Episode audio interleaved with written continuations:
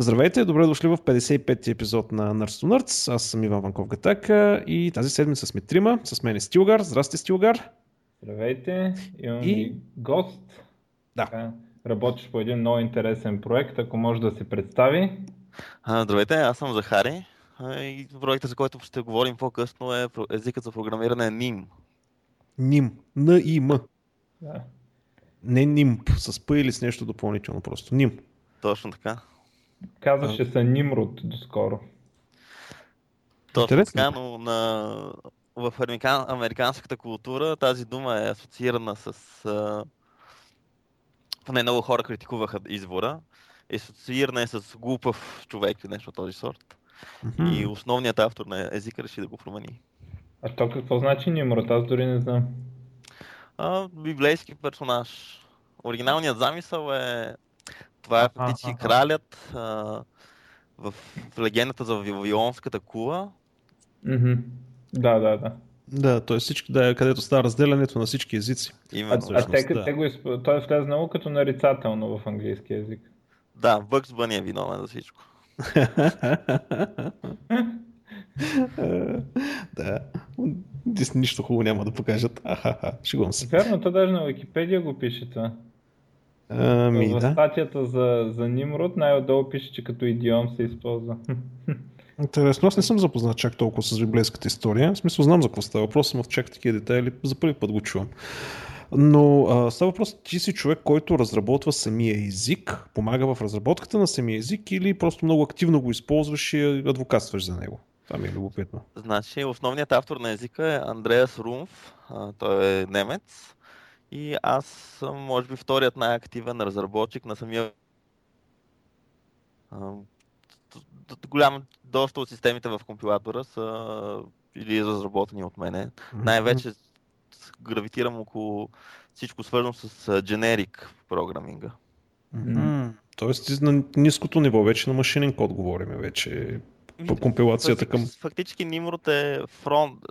Нали, компилаторите обикновено се разделят на два вида категории. Фронт-енд, което отговаря за семантиката на езика, типовата система, синтаксиса и така нататък. И бек-енд, което са обикновено някакви оптимизации на машинното ниво. И Nimrod от компилатора може да се каже, че има само фронт-енд част. Понеже за бек-енд ние разчитаме на съществуващите си компилатори. Аха, не сте минали към... Оставим, ако искате за втората част, да не направим сега всичко и после да го повтаряме. Да, правиш. Добре, окей. Не, просто защото ми стана любопитно, нали, малко са хората, които бърникат на такова ниско ниво, нали, обикновено повечето сме потребители, нали, и псуваме езика, нали, защо дадено нещо не работи, пък то... Нали, така де, не го разбираме. Слушайте го, защото не пишете на C-Sharp, иначе. Айде. Аз на него като писах, псувах много повече, отколкото... Единственият език, на който съм псувал повече, това беше Swift, отколкото C-Sharp. Когато писах, но това е, че е друга история. Мина 1 април, между другото, поредното доказателство колко тъп народ има на тая планета. Толкова хора се объркаха, нали, теч-компаниите е ясно. Тек компаниите, нали, се опитват да бъдат интересни и забавни. Проблема е, че някои хора повярваха на шегичките им, които направиха. И нали, Honda обявиха, че ще правят модел на колата с Selfie Edition, т.е. на самия волан, на огледалата и така нататък. Ще има камери, за да може докато караш да си правиш селфи. Боже, колко народ се върза на това нещо. Да, странно просто. Steam, доста креативно, обявиха, че ще пускат Steam конзола и картинката, която е всъщност една конзола, която наистина работи с пара. Мисля, попаваш отдолу котелчето, нали, почва да се дига пушък и започваш да играеш прямо BioShock или нещо подобно. Много готино, много забавно ми се стори. Какво друго? Аз просто се направя един малък списък. Garmin ще пуснат версия на GPS навигация с ходор гласа. Тоест, нали, ходор. Беше забавно също. Какво друго? Доста ценни неща имаше. Google направиха Pac-Man, да можеш да играеш в Street Maps. Много забавно. Според мен са работили по това поне един месец. Ами да, всъщност цялото API на Maps е доста гъвкаво и не мисля, че доста по-малко време имаме от него, защото така ли, че той вече е векторно, ти си имаш отделен леер за самите пътища, т.е. ти имаш, те са ти разпознати, кои са ти пътищата, кои са ти тротуарите, кои са ти сградите. и така нататък. Не би трябвало да им е толкова трудно. Но... Мен много ми хареса един коментар. Количеството код, нали, количеството dev time, което се е изсипало само тази година за гугълските първоаприлски шиги, може да поддържа Google Reader 10 години.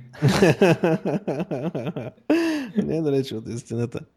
Да, пак за Google. Google Dial-up. Значи хората, които имат Google Fiber, имат опцията, нали, да минат в Dial-up режим, т.е. 56K, за да може да им остава време за семейството, за медитация, за почивка и така нататък. А услугата е безплатна, ако искаш. Нали? Така че имаш оптика с 56K. Обърнатия Google също беше много ценно. Ако напишеш com.google, не google.com, com.google, че да бе това работи ли още? Тогава работеше, я да видя. com.google. Работи? Не, редиректно. Не, редиректно обратно. Беше много забавно, защото всичко беше наобратно. Какво друго? Amazon си върнаха дизайна от 99-та година, един от първите им дизайни. И аз така малко телеграфно ги обяснявам, а то вече мина времето, просто отбелязвам нещата, които така ми направиха много добро впечатление. Apple ще ли да правят тостери, там нищо креативно общо заето, те всяка година само с това излизат. И какво беше? Microsoft пуснаха MS-DOS Mobile. О, да. Аз го свалих и работи, доста неща работят. Така, повечето неща, примерно ако пуснеш интернет, нали, интернет-екзе, първо излиза един звук като от модем и после стартира браузъра на телефона. Имейлът ти отваря един от тези сините екрани, дето се пише в тях. Edit. И пишеш в него текста и като натиснеш да изпрати, ти отваря мейл клиента, като ти е попълнен текста в мейл клиента. Нали? И обаче най-доброто беше като се опиташ да пуснеш игра. Там беше най-така сериозния инстерект. Играта RPS, нали, явно от Rock Paper Scissors. И отиваш, нали, пускаш я, обаче той ти вика sorry, няма mouse driver. Не, първо ти вика избери sound. И имаш PC Speaker или Sound Blaster. Ако избереш PC Speaker, се чува пилк и ти изписва, че Cortana се е включила и ти казва, нещо не е наред с звука, нали. После избираш Sound Blaster и Cortana почва ти говори. И ти казва, добре сега, ама няма mouse driver, пусни mouse.com и пускаш ти mouse.com и как казва, не може, това е тач устройство, нали? Пусни touch.com, пускаш touch.com и пускаш пак играта, нали? След всяко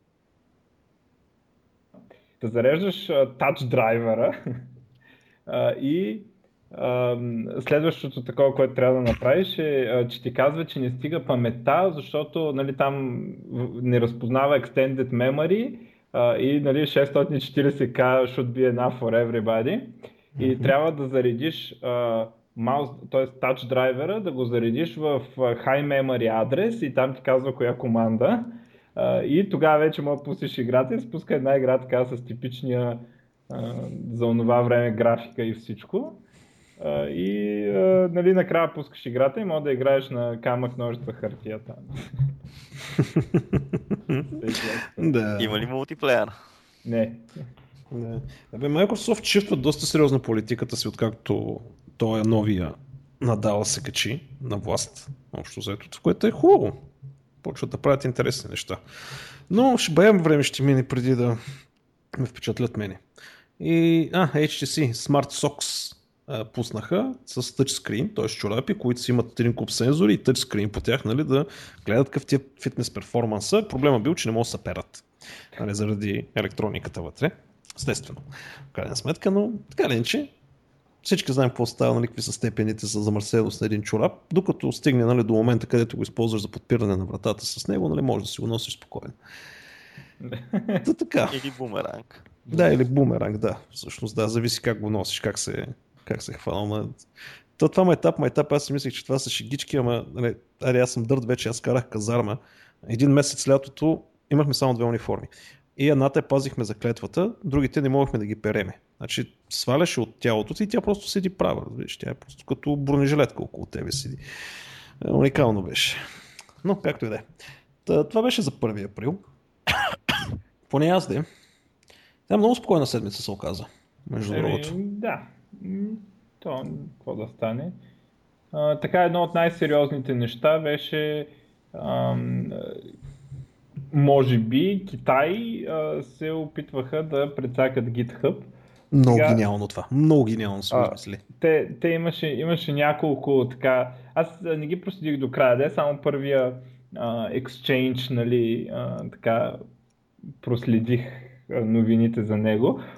За първи път ми направи впечатление, че нали, по филмите винаги има двама хакери, които набиват кой от кой по-бързо, нали, от другата страна, другия го спира. Нали, то, реално всички знаем, че хаковете не стават така. Нали. Обикновено той, който отговаря на хака, нищо не прави от другата страна. Тоест го разбира много по-късно. Нали. Някакси много по-асинхронно е всичко, отколкото едновременно нали, двама да се борят. Обаче в този случай беше малко такова, нали, подобно. Значи какво става? Две репозиторита на GitHub биват атакувани, което сваля целия GitHub с много реквести, с DDoS стака, като репозиторитата са на инструменти, които позволяват да се мине през цензурата там в Китай. Сега, това не е много добро доказателство, че е Китай, обаче има друго доказателство, че най-вероятно е китайската държава, която прави това. Доказателството е, че как е извършена атаката. Baidu, което е китайския Google, имат услуги, еквиваленти на гугълските услуги за реклами и Google Analytics. Съответно, за потребители извън Китай, когато минават през граничните рутери там и не знам какво са, се променят, подменят се JavaScript файловете с JavaScript файлове, които потребителя като ги задържи, заради браузъра му започва да цикли така в бакграунд реквести към въпросите две репозиторите. И така изведнъж хиляди сайтове с тяхните много милиони потребители почват да сърват на милиони потребители тези скриптове, които и на милиони потребители браузърите отиват и почват да отварят точно тези две репозиторите на GitHub. И са от различни IP-та. Това е най-голямото. И различни IP-та и по целия свят. Да. Няма как да филтрираш трафик в този случай. Интересното е, че вътре в Китай това не се случва. Ако отвориш вътре от Китай, но много хора в Китай браузват така, като са нали, като през някакви VPN и някакви такива неща, за да минат през цензурата. И затова се подозира, че е Китай, защото кой друг има контрол на тези граничните рутери и повече от една точка от firewall, нали, Great Firewall, повече от една точка са излизали така повредените, променените скриптове. И след това интересно е какво правят GitHub.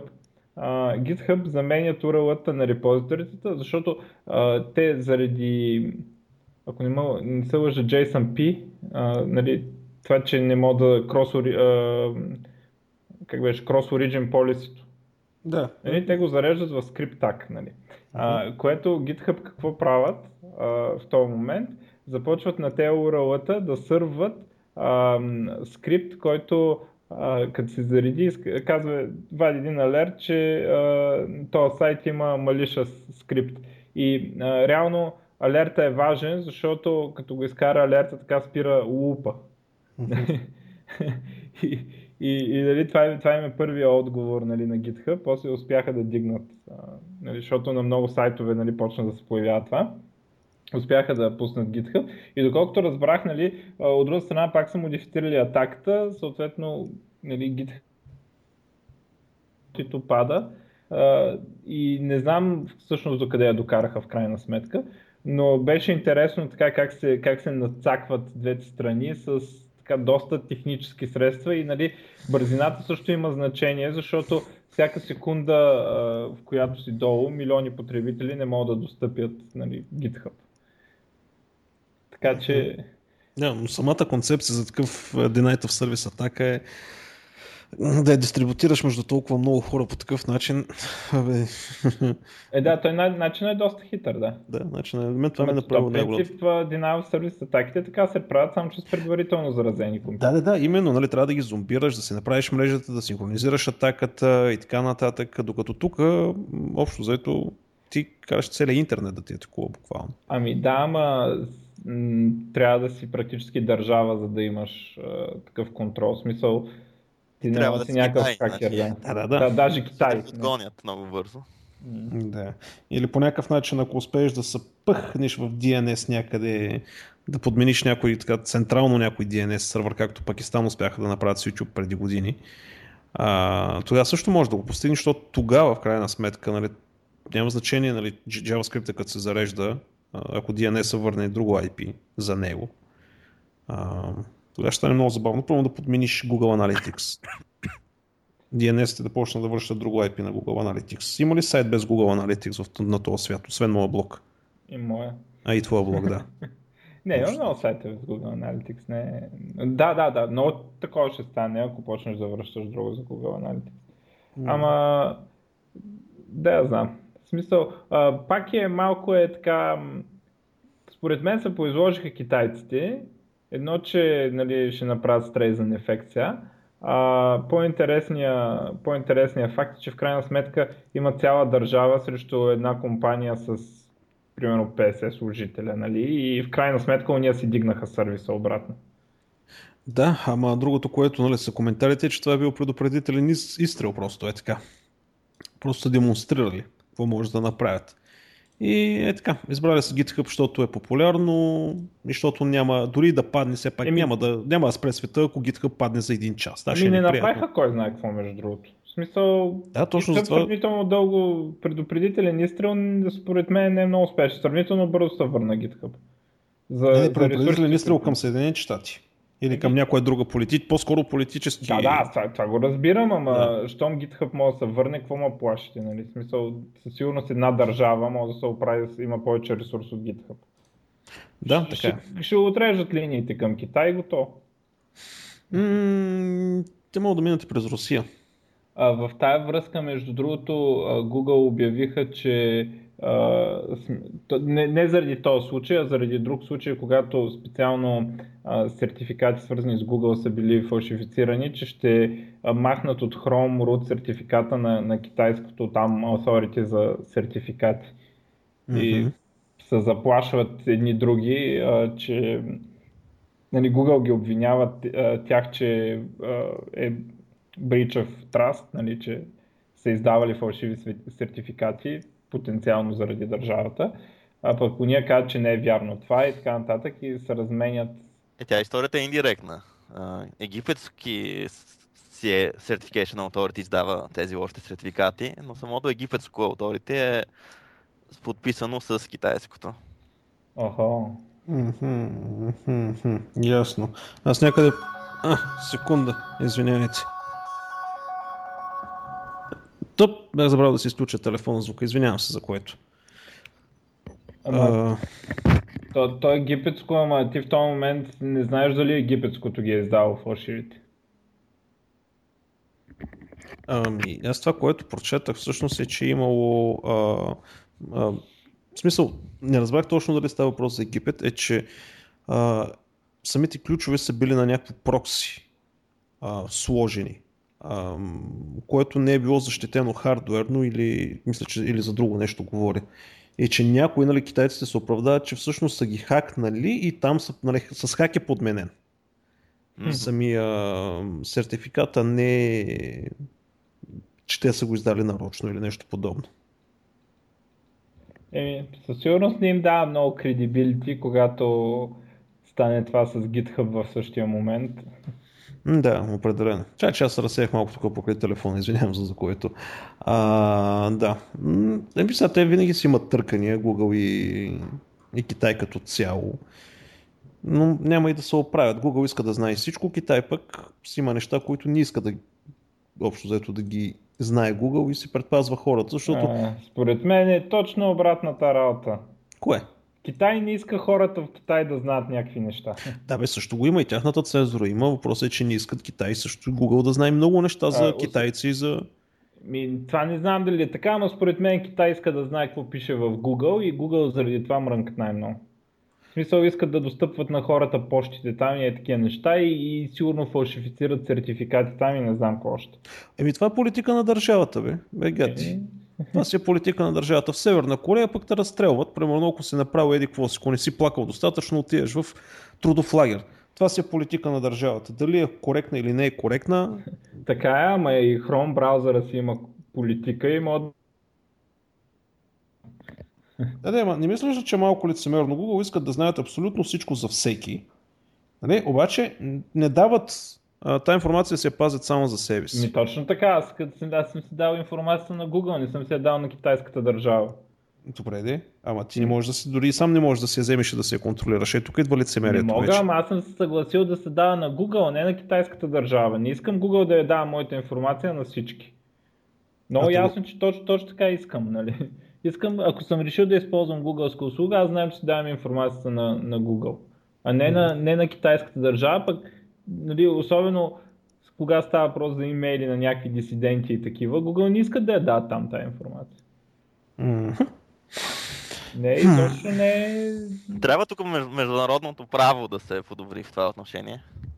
Да, не, има и по-лесно решение Google да изчезне. Не, това важи за всичко. В смисъл, ако някакви хора могат да фалшифицират сертификати за всичко, те няма, не искам моя софтуер, значи какво трябва, като си инсталирам примерно Windows или Chrome или каквото и да е, трябва да ходя да триас на китайците сертификат. Няма лойка много. Ако нали сега може да са ги хакнали този път, да я знам. В смисъл не ги знам как точно работят китайците, нали, нещата не са толкова елементарни сигурно като да, защото нали в крайна сметка наистина ще им махнат сертификата, те сигурно не искат това. Да. Но трябва компаниите да се борят, когато държавите искат да им вземат, да имат достъп до информация, независимо коя е държавата. Колкото може толкова, а пък специално Китай няма какво толкова да даде на света извън Китай като IT услуги, че да си струва заради него да такова. Сега, примерно, щатите може и те да се роват, което е супер неприятно и компаниите трябва да се борят и с това, обаче поне ако ми спрат американските услуги, аз знам за какво ще ми е гадно, защото аз ги използвам тези услуги. Ако ми спрат китайските услуги, няма да разбера, сигурно. Така че едните поне нали, там да, следят на лошо е, ама поне нещо ни дават. Другите искат да наследят без нищо да ни дадат. Дават. Какво са ти дали Китай? Каква китайска услуга използваш в интернет? Не мога да кажа, ще ме вкарат в затвора. Клавиатурата ти. Хардуера, да ми носят хардуера. Не, и софтуер и услуги има китайски много ценни, които са по-специализирани. Но както казах, ще ме вкарат в затвора. Не, шегувам се, регава се. Китай не използвам даже никога, даже не знам как изглежда Baidu. Той как е Baidu.cn? Да. Е, че да го отворя да видя как. Дали мога да го отворя? Всички отварят Baidu. Сега ще направим DOS атака на Baidu. Да. 3 компютъра от България. Защото, ама не ти като излезне епизод на Nerds to Nerds и милиони слушатели почнат да го отварят. Отвори се бе. Оле, пинга е пократителен. Това мина през луната 3 пъти. Изглежда едно към едно с Google. Цветовец. Да бе, чакай, той е начина на работа, смисъл аутокомплита, лейаута, ма той едно към едно като Google, бе. Само някакво червено има, но това е свързано с иероглифите. Сигурно, че е латиница. Стига, не ми е сила за китайския. Не, на мен е, обаче... В Китай всяка от тези западните услуги има мота-мо копия. Ние имаме един продукт, който тегли данни от различни такива социални мрежи и така нататък. И копията е до там, че апитът на тези услуги са същите, като примерно на Twitter, Facebook. Естествено, да работят апликейшените. Да работят. Добре, много добре копират. Добре, не мисля дали, че му обърнахме много внимание на това. Да. Чай сега, какво друго? То няма кой знае какво тази седмица. Айде, Google и пак за сигурността е нещо последно. Значи Google едно проучване са направили следейки потребителите в Chrome, че 5% от всички потребители на Chrome света имат качен ад инжектор на компютъра си. Такъв, който вади допълнителни реклами. И всъщност просто статистика. И причините са много хитри, т.е. начините, по които се качват тези ad инжектори, са изключително хитри. Нали, основното е през някакъв псевдобезплатен софтуер. Нали, свали си го тук, ама я сега ти качиме тук едни допълнителни програми, хората свикнали next, не виждат какво се случва. И почват да си качват тези блокъри, обаче знаеш какво е най-интересното? Че Macintosh има почти същия брой като зарази, както Windows. Нали, тук да направя едно голямо уточнение. Нали, ако имаш примерно 1 милион потребителя на Windows, нали, има 100 хиляди заразени компютъра, при Macintosh има 10 хиляди потребители, 1000 от тях са заразени. Нали, това смисъл процентно отношение са едни и същи. Като брой потребители, Macintosh има повече заразени потребители, което е странно, защото... Изобщо нищо странно не виждам. Не, всъщност, да, чакай, той десктоп Mac-а не минава през тези тип сертификации. Ти там можеш да си качваш приложения от всякъде. Нали? То не е App Store, дето минава през сръчна проверка. Ти можеш да свалиш DMG, мисля, че беше от всякъде. В миналото един странен начин това да се получава беше, че ако си качиш Chrome Extension под Windows-ката ти машина, той автоматично се синхронизира и до Mac машината ти. И фактически като свалиш някой такъв hardware продукт, той инсталира екстеншън на Windows-ката машина, но той с синк механизма достига всички останали. Аха, искаш да кажеш самия аддон на браузъра е ad инжектора. Да, всъщност, що не е дато? Това е най-доброто място да бъде в самия браузър. Ха, хитро. Хитро. Така де, общо взето. Да, и излезна Firefox 37, сега не че е голяма новина, обаче спомниш ли се, Стилгар, преди време говорихме, че Firefox не плейва както трябва YouTube в HTML5. Причината сега разбрах защо е била. Значи в 37-цата то не го оправят, ами въвеждат такъв стандарт. Значи в самия стандарт на HTML, 5-цата, има нещо, което се нарича, чакай сега как се казваше, Bitstream Extension, Media Source Extension, Media Source Extension, което е някакво JavaScript API, което позволява на браузъра да комуникира с самия кодек и да си обменят някаква информация. И тъй като YouTube са стъпили върху него, основно и разчитат на него, а Chrome имало поддръжката, затова в Firefox до сега нещата не работиха много добре в YouTube, обаче от 37-цата, поне по мой така... бърз поглед, нещата работят доста по-добре. Така че явно е било липса на някакъв протокол. Явно Google са имплементирали протокола преди всички други и така. Това е цялото нещо. И естествено и 37-цата дойде с други забавни неща вътре в себе си, но това не е голямо значение. Както казах, скучна седмица. По-друго? Сега аз не че ще ви карам да го празнувате, ама ми се струва така... че е редно да отбележим, че днеска е 40-тия юбилей на Microsoft. И като казвам днеска, имам преди точно днеска, на 4 април 75-та е направена компанията. Така, да, големи да пораснат. Е по-големи от това на къде бе? Така. Apple са по-големи. Apple са по-богати, не са по-големи. Като бройка да станат така и банковите им сметки да станат като на Apple. Едно от най-интересните неща, обявени през миналата седмица, е новия Surface 3 таблет. Surface 3 е, как да кажем, light версията на Surface Pro 3. До сега винаги Surface таблетите излизаха по два. Един Pro, който беше с Intel, и един с ARM, който каже само Surface. Но Surface Pro 3 нямаше такава версия.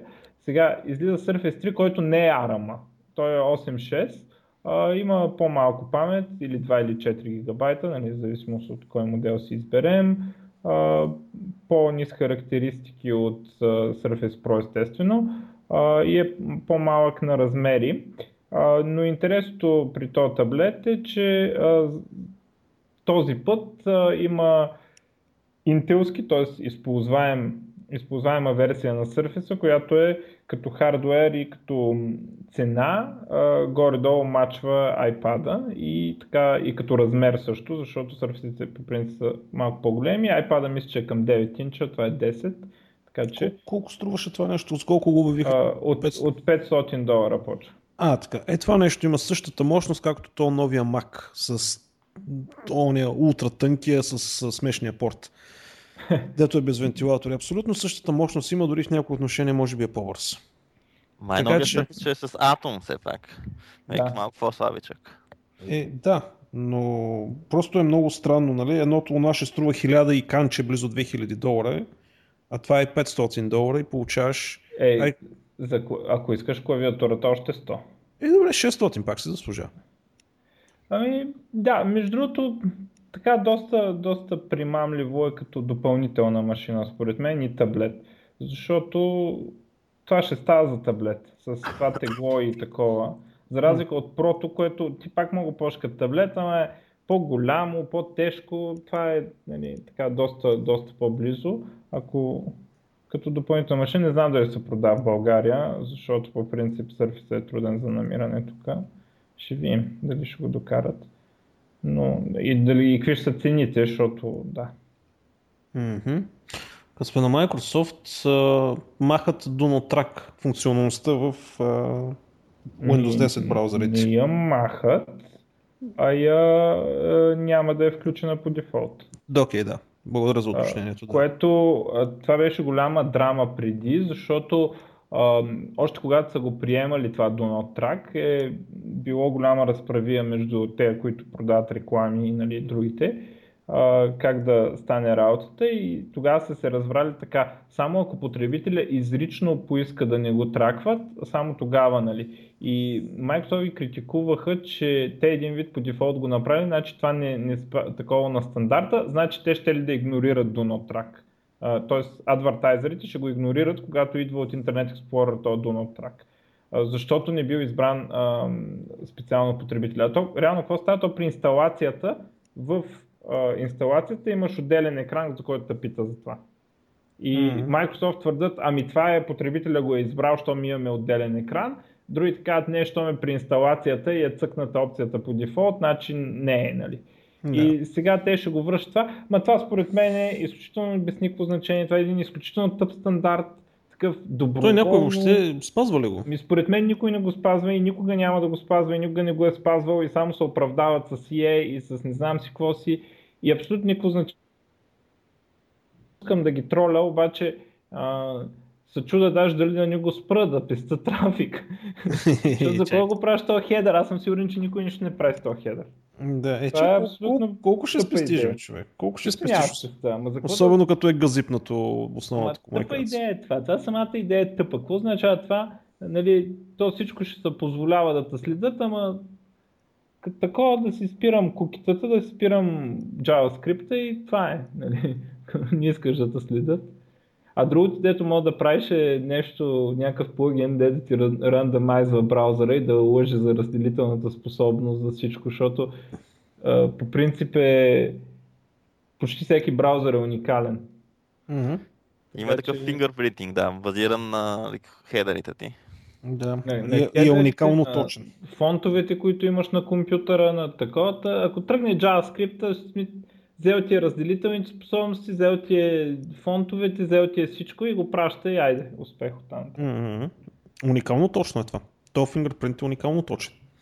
Особено като имаш и IP-то рейнджа, че си примерно в София или в Съединените щати, нали там някъде, ставам невероятно точно. Даже и Mac... Да. Та така, Google правят една много интересна стъпка. То между другото, дори да. Кукитата да си изключиш не е достатъчно за да спрат да те тракват, понеже там един пък друг механизъм разчита на кеша на браузъра. Има един механизъм, който като се изпрати файл, той може да бъде такнат с уникално ID. И фактически след това сервер може да разбере дали този файл е бил кеширан при теб предварително. Ага, да. И така знае, че си именно ти. И таговете. Да. Трябва да имаш плагин, който всеки реквест и рандомайзва всичко. Да, общо взето. Дори, знаеш, дори при торовите, смисъл, ако миниш през торно, отвориш обикновен такъв сайт. Да, то ти е фингърпринт на браузъра. Затова... Абсолютно. Да. И затова те деца мисля, че... браузърш през тор, си пускаш друг браузър и когато си в тор си един човек, иначе си друг. Това е. Задължително. По един браузър за всеки такова, за всяка идентичност, която имаш нета. Между другото, аз точно така работя. Firefox ми е основният браузър, с който работя. Ползвам Reconia за Facebook или Opera по някой път, много рядко, но обикновено ползвам Reconia. И Google Chrome го ползвам само когато искам да влезна в нещо свързано с Google, обаче съм го направил всички бисквитки да бъдат унищожавани при затваряне на браузър. И да ти кажа, добре. Естествено всичко е накичено с съответните блокъри и така нататък. И сега в момента тествам един U-блокър, защото AdBlock много твари бе. AdBlock плюс много твари. Сега намерих един микроблокър, всъщност не U-блокър, а микроблокър, който върши доста добра работа. Доста по-леки чеки. Така че ако сте по тези неща, по блокирането, погледнете, фърнете му едно око, ще останете доволни. За Google бях почнал да споменавам едно интересно нещо. Google направиха механизъм, с който андроидските приложения могат да работят на Mac и на Windows и на Google Chrome. Не е точно виртуализация, но в крайна сметка те са направили този Welder се нарича това нещо. ARC Welder. И като си го сложиш, всъщност като го инсталираш, спокойно си слагаш APK файловете в него и те започват да си работят. Сега не съм сигурен точно дали го работи симулация или с нещо подобно. Но това нещо ще бъде общо достъпно. В момента все още е бета, първоначална му е версията, експериментират с него, но плановете им са скоро време това да бъде общо достъпно и по този начин да разширят пазара на Android като цяло. Въпреки че малко ще ми е странно да на Mac това нещо да работи както трябва, ама що па не, в крайна сметка. Най-вече заради UI. Но да знам, може и да мине цялата работа, зависи как са го направи. Според мен те апликейшните просто не са удобни за работа с... Като е правено за тач, не е много хубаво за мишка. Ето маковете всичко е тач. Те за големи екрани. Да, най-вече. Но те маковете така ленче са тач, бе. То мак с мишка. Всичките им лаптопи. Всичко основното потребление на мак е лаптоп, който е с тач. И масово хората работят с тия екран. Те нали са против тач екраните? Сега, дали ще ти е тъч на тъчпада или тъч екран? Има голямо значение. Тъчпада е като мишка просто. Да, всъщност прав си, там разни игрички трудно ще ги играеш с тъчпада.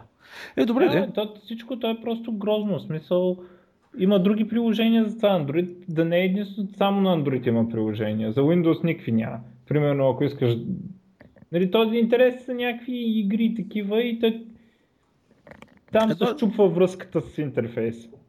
Да, точно да, може би си прав. Нека. Между другото, мога да има смисъл на Convertible за Windows. Там мога да има най-много смисъл, защото така и така прилична таблетче, има тач, тук виж, мога да има някаква файда, да има смислена употреба на тези апликейшни. Да. Другото, което е една много интересна статия, тя между другото се публикува версия от нея в някои български такива страници. Интернет създава фалшива илюзия за интелект. Създава усещането, че си умен и че можеш, ама то е фалшиво. Експериментът е много прост. Реален експеримент. Правят оценка на хората как се самоопределят, колко са добри и така нататък и след това засичат колко време могат да свършат дадена работа, като имат достъп до интернет. Една седмица по-късно същата задача, абсолютно същата задача, същите хора карат да я правят наново. И се оказва всъщност, че не е точно така. Не са толкова умни, колкото си мислят. И не говоря тук за някаква задача да влезеш в Stack Overflow, да си вземеш някакъв код и да го копираш. Задача, която изисква, не знам точно детайлите, но предполагаме някоя, която изисква някакво аналитично мислене и така нататък, не да взимаш готови отговори.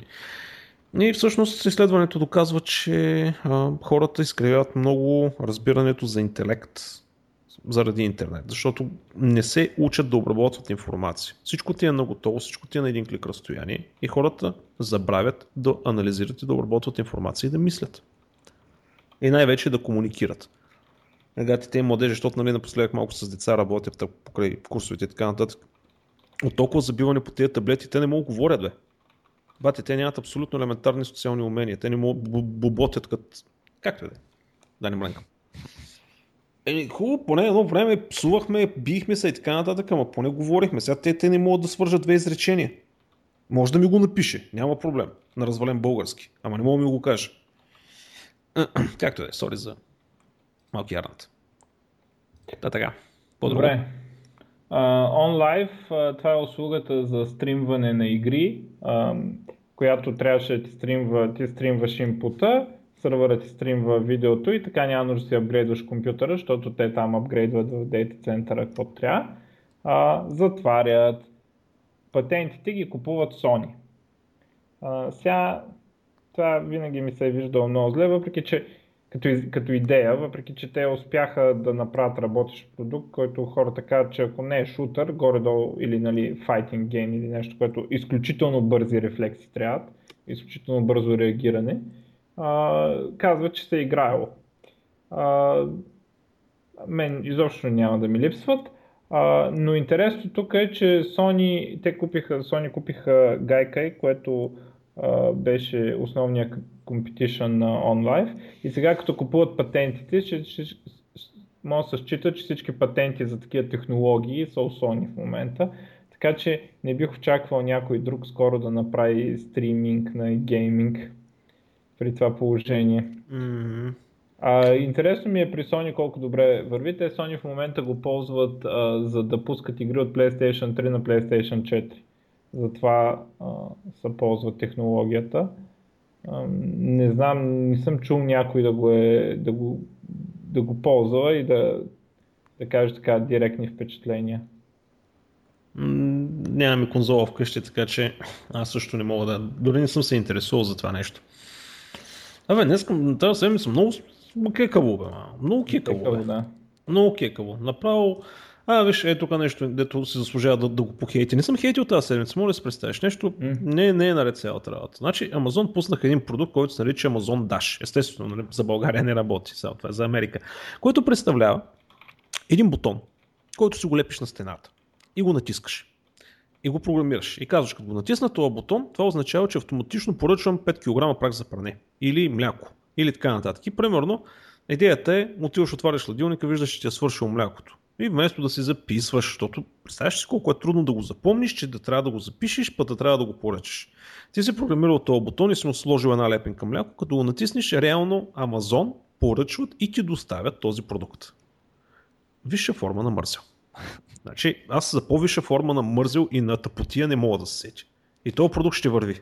Ама света върви натам. I don't wanna live on this planet anymore. Съжалявам, обаче аз съм убеден, че онова, дето искат да карат хора на Марс без да ги връщат, е скам. Това е скам, да. Така въпреки... че нямаш, скоро няма да е, не се записва и няма смисъл. Да, бах му майката. Пълна простотия. Ето, разбираш ли, значи колкото повече автоматизация отива към разни такива системи, компютри, интернет, нещата се дават на готово, толкова повече тези наши умения закърняват, а тези умения се прилагат към не само към всички неща от живота. Когато говориш с някой, когато взимаш решение дали да отидеш на работа или на каква работа, или си в спор с приятели или нещо подобно, или планираш следващите 5 години какво ще правиш. Ти трябва да имаш тия умения, за да можеш да запомниш, да анализираш информацията и да знаеш причинно-следствените връзки. Това е бати тъпотията, човек. Това е бати идиотщината. И ми хубаво, ако не искам да го купувам от Амазон, защото, примерно, там е по-скъпо. Не искам да купувам от някъде другаде. Какво става? Не може. Само за Амазон. Както и да е. Но това продължава. Тази услуга не е ли прави един друг сайт? If this, then this, then that.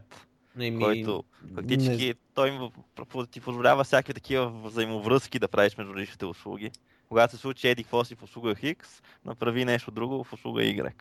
Ами не съм сигурен, но това е хардуер на Амазон, който е вързан към твоята Амазон сметка и...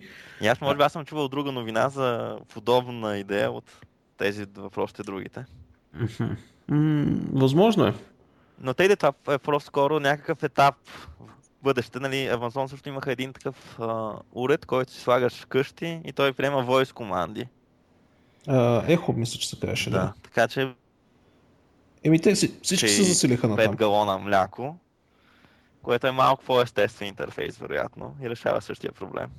Да, но все пак, да знам, аз не съм много превърженик на тези неща, но аз съм си хейтър. Аз си мисля, че решенията трябва да се взимат от хора, А изпълненията, общо взето, в някои случаи могат да се изправят от роботи. Но тук в случая дори се стига до момент, където дори решението не се взема от човек. Но, айде да не влизаме в тази тема. Така, Еврокомисията доста сериозно се е разгледала опциите за да мине изцяло на open source. Новината не е някаква такава, някой нещо е споменал, съвсем сериозно се обсъжда тази идея, като причините са няколко. Първо, доста са високи разходите за софтуера към Microsoft. Втората, няма никакъв контрол върху това какво се случва, искат да има контрол. И трето, реално ако налеят парите, които отиват към Microsoft, към реално компаниите, които ще разработват този отворен софтуер, и тези компании са в Европа, всъщност това е един много добър начин да се бусне малко технологичното развитие на Европа, което е най-големия проблем, и всичките тия програми 2020 и така нататък хвърлят милиарди за технологичното развитие на Европа. Така че там може да скочи нещо много интересно. И това е може би единствения вариант, ако го приемат Европейската комисия и го направят като някакво задължение за всички членки, ние да се махнем от тия Windows в нашата администрация. След това, ако мога да се махнем и от лелките, дето не могат да работят с Windows, ще стане още по-лесно, да е по-добре, но това е друга тема. Аз предлагам Еврокомисията да се закрие, така най-много ще се ограничат разходите и генерираното количество глупости много ще се ограничи. И да пратим Бареков да управлява. Не, няма нужда някой да управлява и да ми казва, че трябва да имам не знам си какъв си прозорец, който да ми дава да си избирам браузър, и че прахосмокачките трябва да имат не знам си каква си мощност и не повече, и какви кружки да имам, и каква да е формата на краставиците. Изобщо нямам нужда от такива хора. Изобщо те са паразити според мене, паразитират и пият кръвчицата на хората. И не само, че ресурс изразходват и някакви пари отиват там за да се поддържат, ами и пречат. Това са гнусни европейски бюрократи. А с другите държави мислиш, че е по-различно? Не мисля, че е по-различно, ама сега някаква ги хвали. А между другото, да, мисля, че е по-различно. Мисля, че Европа е една от най-бюрократичните места на света. Мисля, че примерно в САЩ има много по-малко бюрокрация, отколкото в Европа. Мисля го това, да. Мисля, че уния там са по-малко зле, отколкото те е тук. Интересно. Не, че и там няма идиоти, нали? Но има един хубав цитат такъв. Бюрокрацията се разраства, за да покрие нуждите на разрастващата се бюрокрация. Да. И също колкото я оставиш, толкова ще се разрасне. Иначе до някъде по темата, не знам дали забелязахте, но тази седмица се появи GitHub акаунт на Министерския съвет. В който уж ще се качват open source проекти по разни държавни поръчки. Интересно. Това ще е на Божа любимото такова. Те даже май са замесени точно тези от общество, понеже е първият този техния проект там за open data и каквото беше, той е първият качен в момента. Вече има качение. Да. Това трябва да го чекна да видя за какво става въпрос. Аз съм сигурен, че Божа е единствения, на който му пука за това. Има и други хора. Има много хора, които аз дори няма да кажам, че казват, че им пукат. Има хора, които си мислят, че им пука, но съм сигурен, че Божа е единствения, който ще гледа какво се къмитва там. Понякога един е достатъчен. Какво беше някакво апи, дето никой не бил забелязал, че било паднало, такива някакви неща. Да. Освен Божо ще забележи винаги. Между другото, The Pirate Bay, по-точно компанията, която всъщност е собственик на Pirate Bay, е пуснала заявка да купи домейна .pirate. Това ще е готино, ако им го дадат. Няма причина да не им го дават, ама знаеш ли се, ICANN може и да откажат. Всъщност, ICANN ли разпределят този левел на домейните? Да. Би трябвало те да са. Няма кой друг да е. Няма кой друг. Трябва има root DNS някъде. Да. Така че, виж, интересно ще е ICANN, ако разрешат това нещо. И Стилгар. В Исландия пиратската партия в момента е първа по популярност.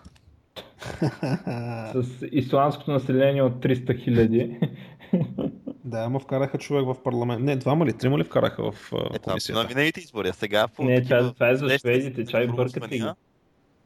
Ако имат избори в момента, ще спечели с пиратската партия.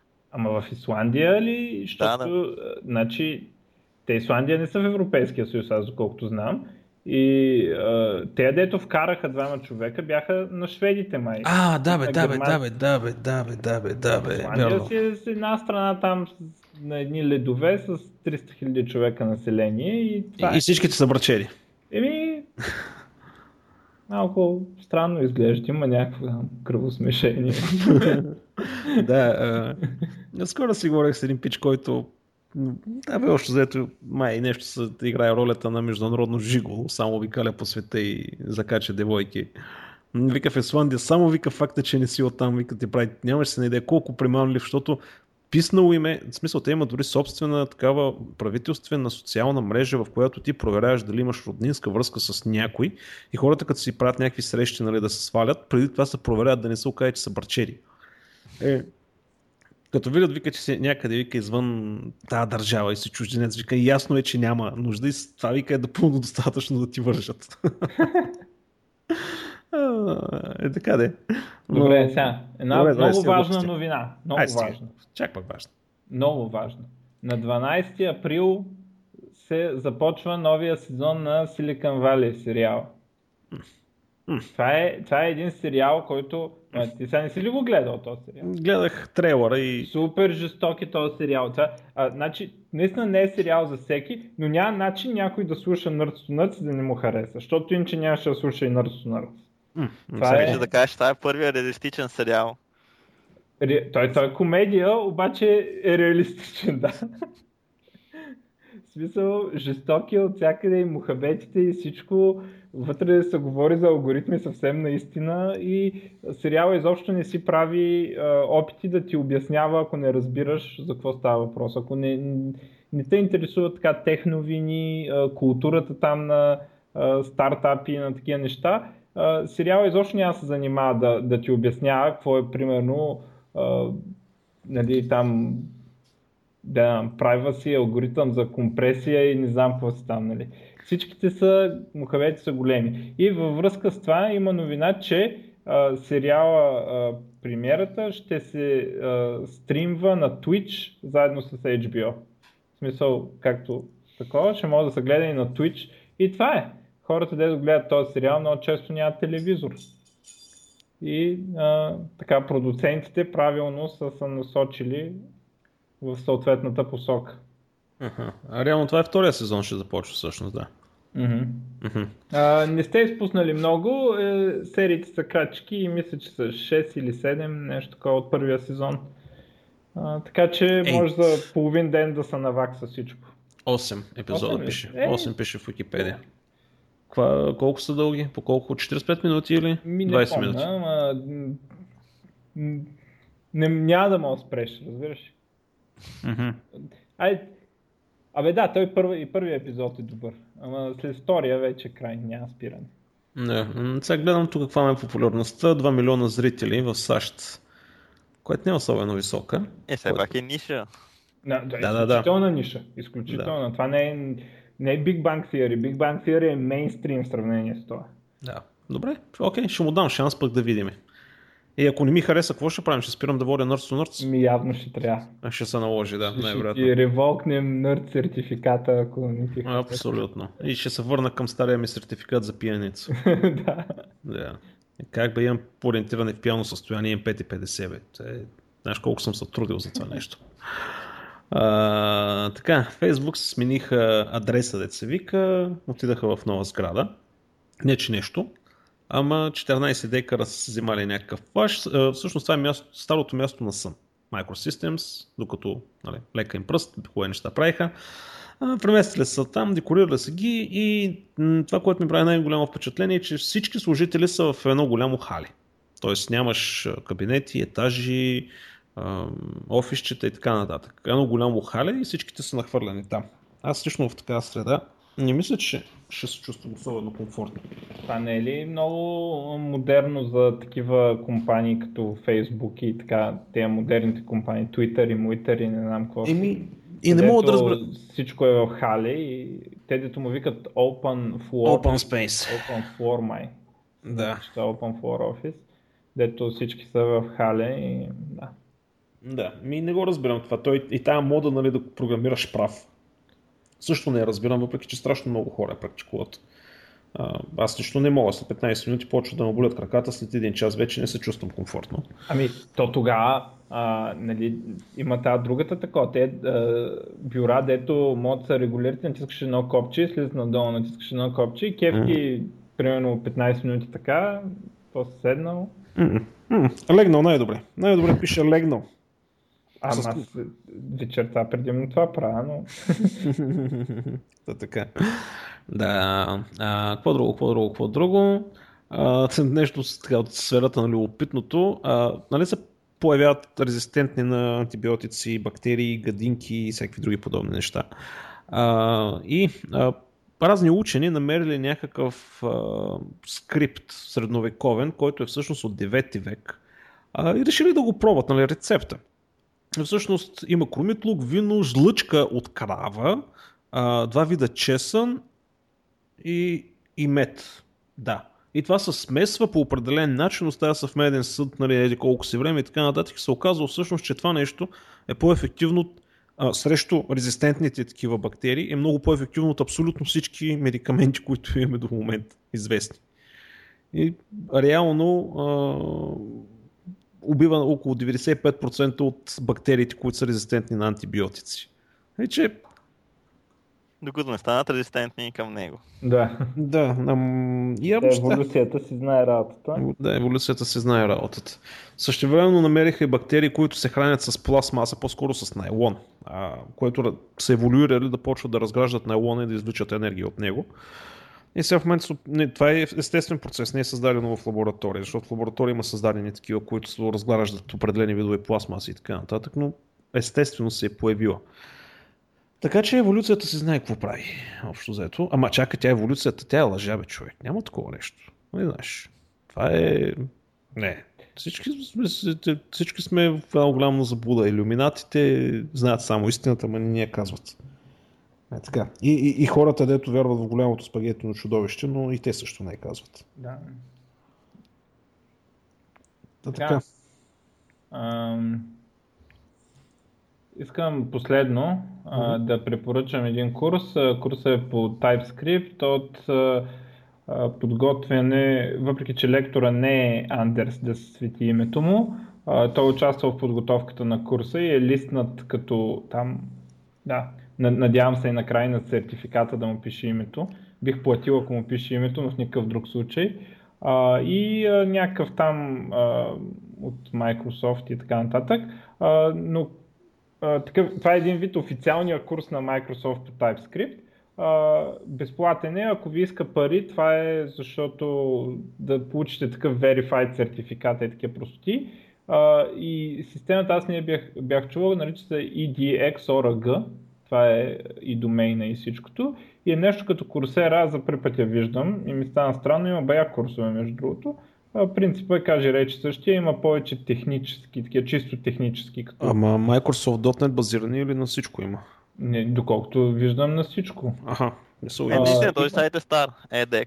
Да, той стартира горе-долу с Coursera. Да, това ми беше странно, че до сега не съм го забравил. Има много курсове и ми прави впечатление, че, което аз не казвам, че е хубаво или лошо, има доста конкретни, като гледам сега, примерно, те на Microsoft са Introduction to Bootstrap. На Coursera такова нещо няма.